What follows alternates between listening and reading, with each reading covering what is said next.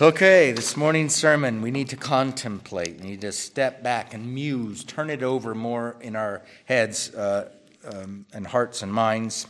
Um, at least that's what I was going to do for our meditation before the supper. So this is actually Adam and Eve before the, their fall into sin. Genesis 2 18 to 25, part 2, colon, space, contemplation. I used Ephesians 5 and other texts of Scripture this morning to help us understand Adam and Eve prior to their, to their fall into sin.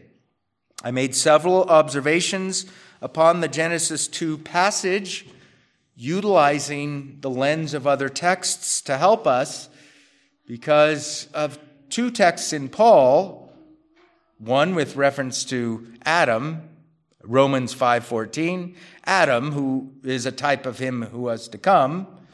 And then the other text by Paul, Ephesians 5, this mystery is great, but I am speaking about Christ and the church right after quoting Genesis 2:24, God's pronouncement of the good thing that Adam recognized. God had made a wife out of Adam and brought her to him. And Adam says, This is now bone of my bone and flesh of my flesh. Then there's the divine, the divine benediction upon it. For this reason, a man shall leave and, and cleave. Paul, in both those passages, indicates to us that there's typology going on, that there's persons and, and an institution that was ordained by God, that was established by God, that actually points to a greater work of God in the future. And that terminates in our Lord and his bride, the church. And so I think I was right to use the rest of Scripture to help us understand what's going on back there. And I made some connections that maybe you hadn't heard of before, others you had heard of before because I've said them. And then you, some of you made connections that I didn't even say. And whether they're right or not wrong isn't the issue. I'm sure most of them are right. Uh, I didn't make all the connections I could have. There's a lot more connections to make between the two Adams, uh, the first and the last. Uh, the Adam, the last Adam sinned in a, in a garden. The first Adam, excuse me, sinned in a garden. The last Adam prayed for divine help in a garden before the pinnacle of his sufferings, the cross. There were others we could, I could have made as well, but I chose the ones I did uh, because Jerome Zanke was very helpful yesterday uh, as my heart was beating really fast. I could better get the sermon done. It's getting late. So, what I'd like to do now uh, is before next week, because next week what we'll do is we're going to look at Genesis 3 then. We've got to look at Genesis 3 and see what happens to our first parents. Because when we understand who they were before sin, what's happened to them in light of sin and then us. Then we understand a little more about what we need as far as the, re- the repair. So, here are some contemplations on what we've done so we did, we've done so far. First of all, I have seven. First of all, our first parents had the law written on their hearts. Romans 2 14, 15. What was it like to be in paradise without or with this gift we created gift we call original righteousness, the ability to view creation and respond to it corresponding to that which was written on their heart, that work of the law written on their heart. What was it like? I don't know. I wasn't back there. I don't have any personal experience. I know it's nothing like what we experience. Do we have this side of the fall of this in the sin, this work of the law written on our heart? Everyone does. Does it get through? Yes. Does it get through with absolute clarity? No. We mangle it, twist it, and distort it. We make it into something that's not. Do all cultures reflect the work of the law written on their hearts to the same degree? No, they don't. Some cultures do more than the other and respect it more, uh, others less. That doesn't mean it's not there. It means we got problems. Its presence isn't the problem. the absence of original righteousness is. So they had the law written on their heart. All, all ten. All ten of them. Uh, even the fourth, I'm going to argue. You'll see why. And I think you'll, you'll, well, if you're not convinced, you will be convinced. Let's just put it that way. You read the old Puritans, what, happened, what did Adam violate when he sinned? The prohibition, the law that came to him after his creation, Genesis 2, is it 15? 16 and 17. You can eat from all of them, but you can't eat from that one. Okay, that wasn't written on his heart.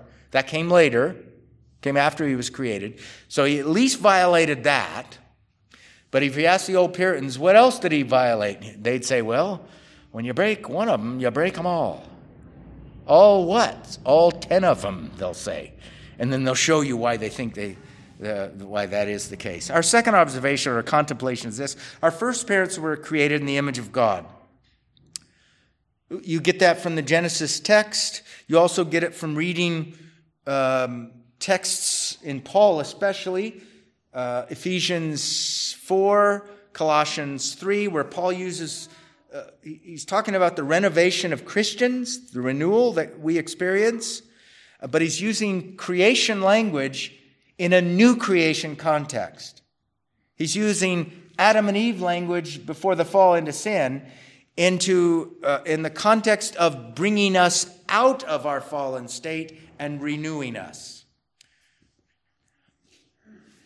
And he uses image of God language knowledge, righteousness, holiness, those kind of things. Third, our first parents had original righteousness, the ability to act in accord with the law of God, either written on their hearts or specially delivered to them by God. We know at least this much. He had this prohibition revealed to him. God revealed it to Adam somehow, some way. Did God reveal more to Adam than Moses tells us? Could have, right? A weird thing about Genesis 4 is um, Cain and Abel offering their sacrifices. Number one, they offered sacrifices. Number two, they did it, did it at the end of a period of days. So, like, you'll see it in your margin if you have a New American Standard. We're going to get there in a while, by the way. Probably about six years, we'll, we'll get to Genesis 4. But they're doing these sacrifices on a cycle at the end of a period of days. Where'd they get the period of days for, from? So they had this ability, created ability, called original righteousness, the law written on their heart the creation out there to interact with it righteously. They do not sin with the knowledge they might acquire after their creation. You know, they would acquire more knowledge as they looked at the created effects, which ultimately the cause of those effects would be God. So they could do natural theology. That's what men call natural theology. View the creation, draw right conclusions from it and worship God. We can't do that now. We can do natural theology. Well, that's another subject. Um, so, fourth contemplation Adam was not created to be alone to fulfill his task. Right? You remember the task was actually revealed to us as readers in Genesis 1. After we're told he's created uh, man in his own image. In the image of God, he created them, male and female, he created them. Then the commission to have dominion, to multiply and have, take dominion of the earth. But that was to start in a geographic place we call the Garden of Eden. Remember, I said the Bible looks back on the Garden of Eden, uses temple language. Adam was the first prophet, priest, and king. He was to extend the garden. They weren't weren't just supposed to till the garden, stay there, and say, Get out, you devil. Uh, uh, we don't want you here. They were supposed to, the Lord created the earth to be inhabited. You ever heard those words? They're in Isaiah. He didn't create it simply, you know, to have a tomato garden. in a certain place on a hill. Uh, I had a, some of you know this man, many years ago, Pastor. You know, if Adam was created to cultivate a garden, shouldn't we get back to the earth? And the most holy vocation is a gardener. It's not the kind of gardener we think. The garden is a, was the special dwelling place of God among men on the earth. Sinless sons of God were in safe in relationship with God, and their commission was to be fruitful and multiply, and so extend the temple, God's people in God's place under God's rule, all throughout the earth. They didn't extend it at all. They, they didn't have any kids and they fell. It happened pretty fast. You ever noticed that? The kids come later. How long were they in their sinless state? We, we don't know. But long enough to, to enjoy conjugal marriage stuff and not bear children because the bearing of the children occurs afterwards. So, six hours a day, a week, a month? I don't know, but it happened fast. But their task wasn't just um, inclusive of that little geographic place, it was to go out. So, so like when, when, when Jesus says, All authority has been given unto me, go therefore and make disciples, baptizing them in the name of the Father, the Son, and the Holy Spirit. Um, and Lord, I am with you always, even to the end of the age. That's a, that's a huge statement. And that's, that's actually that went off, huh?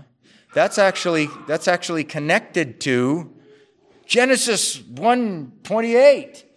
Be fruitful and multiply and fill the earth. And then when Paul talks about the gospel going forth and bearing fruit and increasing, Colossians chapter 1, do you hear it? So it goes all the way back to the, the, the, the, the, the Adam thing that he failed to do. That the this is world. Why do we have world missions? Because Jesus wants a bunch of templeites, local churches, all over the world, um, to get the message of salvation. Because he's uh, uh, he's undoing what Adam did, and he's doing what Adam was supposed to do, but he's doing it in a fallen world. And then he'll consummate his work at the end. So even our Lord's uh, great commission is is a, an antitypical fulfillment of that which Adam was responsible to do but failed to do. Uh, fifth, Eve came from Adam to help him do what God tasked him to do cultivate and keep the garden, and be fruitful and multiply, and fill the earth with others like him. Sinless sons of God in the safe presence of God. God's people in God's place under God's rule. The closest we get to this God's people in God's place under God's rule. Before glory, you know what the closest experience of that is? We're here. God's people in, it's not the building, in, in a place based on the promises of the Word of God that God promises when his people gather according to his word for public worship to manifest his already present presence in unique ways. So here we have God's people in God's place under God's rule. We have a foretaste of glory at public worship. And sometimes it's not very foretastish, huh? Uh, but, uh, but there are other times when you go, I don't want this to end. Remember when Rick Anderson was preaching? He preached for like 70 minutes. Nobody realized it though, right? It seemed like a half hour. When I preach for 50 minutes, people go, seems like two and a half hours there, Pastor. The cold, food's getting cold. So Eve came from Adam to help him do what God tasked him to do. Eve gets life from Adam. Eve gets her generation from Adam. Adam Christ, Eve is the church. We get our generation from the last Adam or our regeneration. We get our regeneration from him because we're already existing as creatures, but fallen and in need of regeneration, recreation, renewal. Sixth, Adam was a type of Christ and Eve was a type of the church. Just as Eve was generated from the first Adam, so believers are regenerated from the last Adam. I should just read them, huh? I just said that, sorry. And then, seventh, the seventh consideration. Now, Adam obviously was not a good federal head. He wasn't a good husband. He didn't love and cherish his wife. He wasn't a good prophet. He wasn't a good priest. He wasn't a good king. He sinned.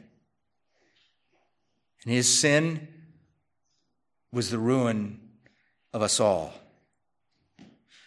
And what we don't need is we don't need to be brought back to where Adam started, as if we're own our I need this. I need to be my own federal head. Because I can tell you one thing. Knowing what I know, if I was Adam, I would have never done that. Yeah, right. I Put it on my back. I'll be my own covenant head. Make a covenant works with me. That's not what we need. Because even if we did do that, got put back to the garden uh, under a covenant of works, we still got guilt, the just liability to punishment because of our sins that we got to somehow figure out a way to take care of.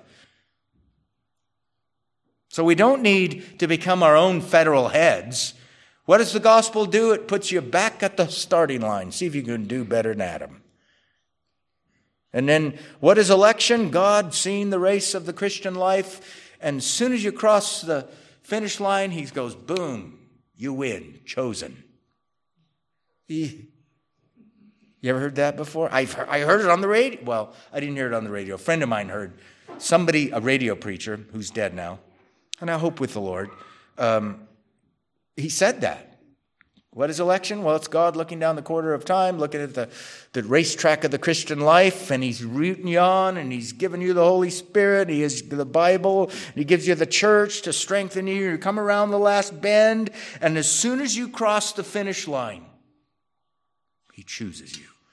It's like, that's not very encouraging. Do you know how many times I fell flat on my face on that track. I don't need a new covenant of works so I can be my individual federal head. I need a new Adam. That's exactly what God gives in seed form in these words the seed of the woman, the one that comes from the woman, the, he will crush the serpent's head. It's a male, by the way. And it's a male that's promised. It's a male seed. It's a male that comes from a female that's going to do something that ends up demolishing the devil. That's what we need. We need that one. And that's the one that's first promised. And then what the Old Testament does is it slowly but surely reveals more about the promise until the full blossom is presented on the earth. And it's very interesting. The full blossom is not the glory, at least initially. It's the, it's the fetus. It's that holy thing in her womb. It's that, that little creature that the Son of God assumes as his own. This is the, the incarnation. I said recently, uh, the doctrine of the Trinity is weird, but it doesn't mean it's not true. The doctrine of the incarnation of the Son of God, it's, it's weird. Not weird in a bad sense. It's exclusive, it's unique, there's nothing else like it. But because it's exclusive, unique, nothing else like it, doesn't mean it's untrue. Uh, have you ever heard this? One of the patristics said this that which is not assumed is not healed. Some of you have heard that before. The Son of God assumes human nature, he's very man, in order to be the healing agent for the rest of us who need healing. You need healing. You can't provide it on your own. You don't need to be your own federal head. You need a new one. We've got, gotten one. That's our Lord Jesus Christ. And um, may we be thankful for, for him. Let's pray. We thank you, Lord, for your word, for the time that we can have like this just to sit back together, contemplate the things that have already been said in various ways and various times.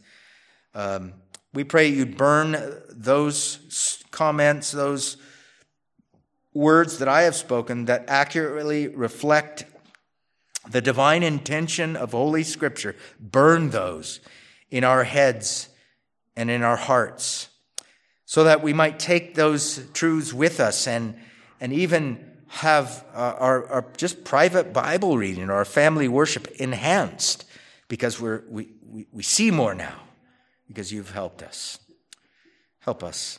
And um, now help us to rejoice together, to give thanks for Christ in his incarnation, in his suffering obedience, and in his death for us. Bless it, we pray in Jesus' name. Amen.